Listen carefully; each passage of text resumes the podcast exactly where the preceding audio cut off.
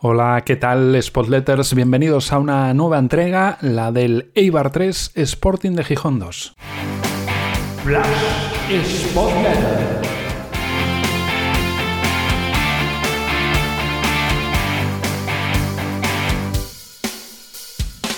Como comentario inicial, simplemente diré que perder por la mínima, dando la cara, en un escenario como Ipurúa y ante un rival como Leibar, que es candidato claro a acabar en ascenso directo, acabar entre los dos primeros clasificados, es eh, lógico, es normal, eh, se puede esperar.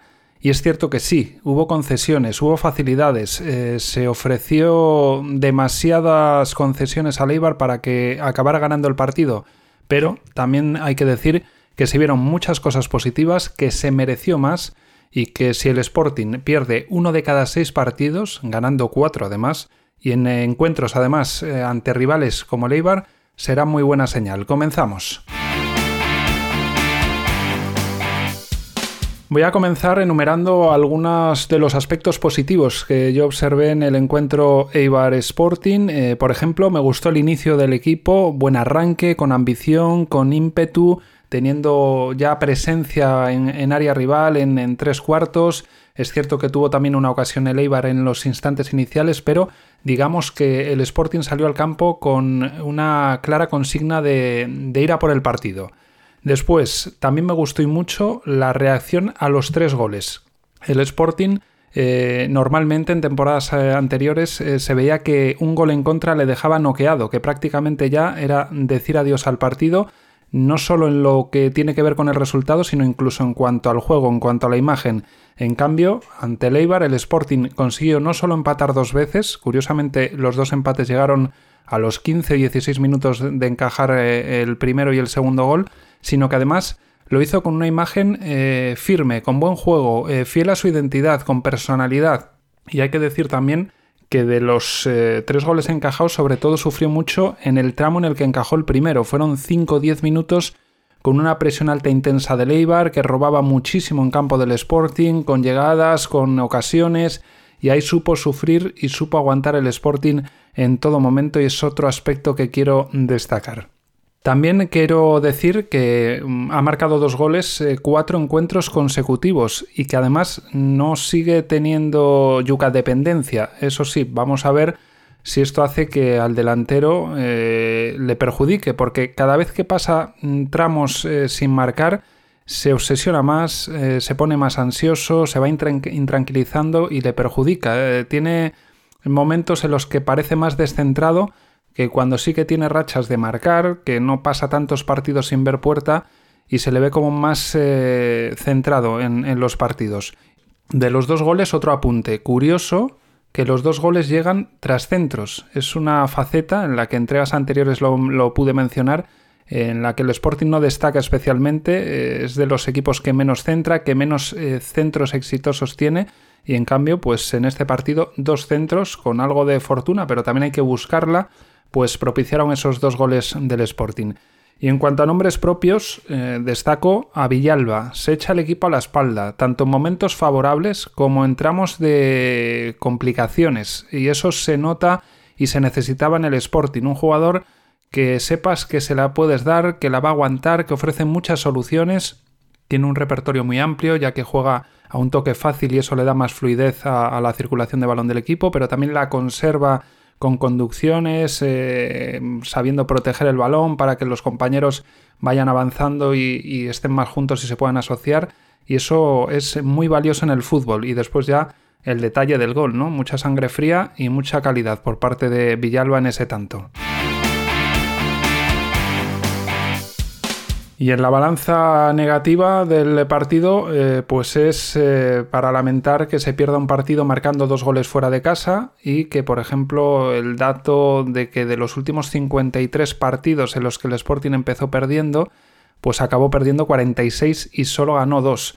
Eh, no puedo ahora mencionar este dato a quien se lo leí en Twitter y que me perdone, pero no me lo apunté, me lo quedé, digamos, de memoria en la cabeza y me da rabia ahora no, citarlo, pero es un dato que, he visto en alguna cuenta de, Twitter.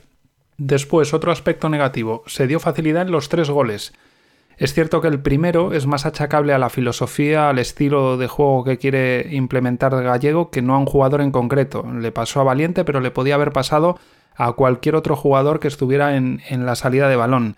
El entrenador, cuando apuesta por una filosofía, por un estilo, debe decidir eh, si esto le da más beneficios que perjuicios ir a muerte con ello. Esto no tiene que cambiar la manera de jugar, no tiene que cambiar la confianza de Valiente o de cualquier otro jugador que le pueda pasar, y si el entrenador considera que esto le va a dar más beneficios que perjuicios, hay que tirar para adelante con confianza porque a cualquier equipo y de más calidad y con jugadores de más renombre que el Sporting que aplique este tipo de, inicio de salida de balón, pues le va a pasar una, dos, tres, cuatro veces al año en función de, la fortuna o, de, o del nivel de, los jugadores que se tengan. Y es cierto que este tipo de concesiones, eh, no solo esta, sino las otras dos, contra equipos como Leibar las pagas y quizás ante otros rivales no te penalicen tanto. Otro aspecto negativo del encuentro en Ipurúa, problemas en los centros laterales y no solo en los últimos dos goles. También hubo, mm, que yo recuerdo, al menos un par de ocasiones en las que Fran Sol consigue rematar eh, de manera eh, peligrosa, bien eh, ganándole la partida a los dos centrales, colándose en medio, o bien ganándole a alguno de ellos, especialmente a Valiente, el salto o la posición. Y después, otro punto a poner en el debe del Sporting en este encuentro es el doble cambio. Creo que no le sentó nada bien al Sporting. Por un lado, el Puma Rodríguez ofrece mucho en ataque, mucho descaro, mucha verticalidad, pero le cuesta correr hacia atrás. El lateral con él va a sufrir más que con Gaspar, con Aitor o con cualquier otro jugador. No veo al Puma en estos momentos eh, saliendo eh, en partidos como el de ayer, es decir, rivales que te ofrecen eh, un ritmo altísimo, una intensidad alta, que te atacan mucho, que te obligan a jugar más en campo propio, que hace que tengas menos el balón. Veo que el Sporting va a sufrir con el Puma en el campo más que sin él. Es cierto que si pierdes y quieres arriesgar y tienes que remontar, pues es algo que tienes que poner ahí en la balanza de si te compensa o no pero veo más al Puma en partidos en los que el Sporting sea más dominador, que ataque más, eh, que juegue posiblemente más en casa que fuera y que le exija menos eh, trabajo al extremo de ayudas al lateral y de menos subidas del lateral contrario. Y después, eh, la entrada de Campuzano no solo hizo que el delantero volviera a no ofrecer su mejor versión, no acaba de encontrar su sitio y esa mejor cara y ofrecer todo lo que tiene, sino que eso propició que Villalba se fuera a la banda. Entre eso y el golpe que había recibido hizo que Villalba ya en los últimos minutos, por cansancio, por el rol que, le tocó, prácticamente desapareció del mapa y no se pudo eh, ver el Villalba que se vio en los primeros 60-70 minutos. Pues hasta aquí los eh, aspectos positivos y los menos positivos del eh, partido Eibar Sporting. Nos volveremos a escuchar en la próxima entrega.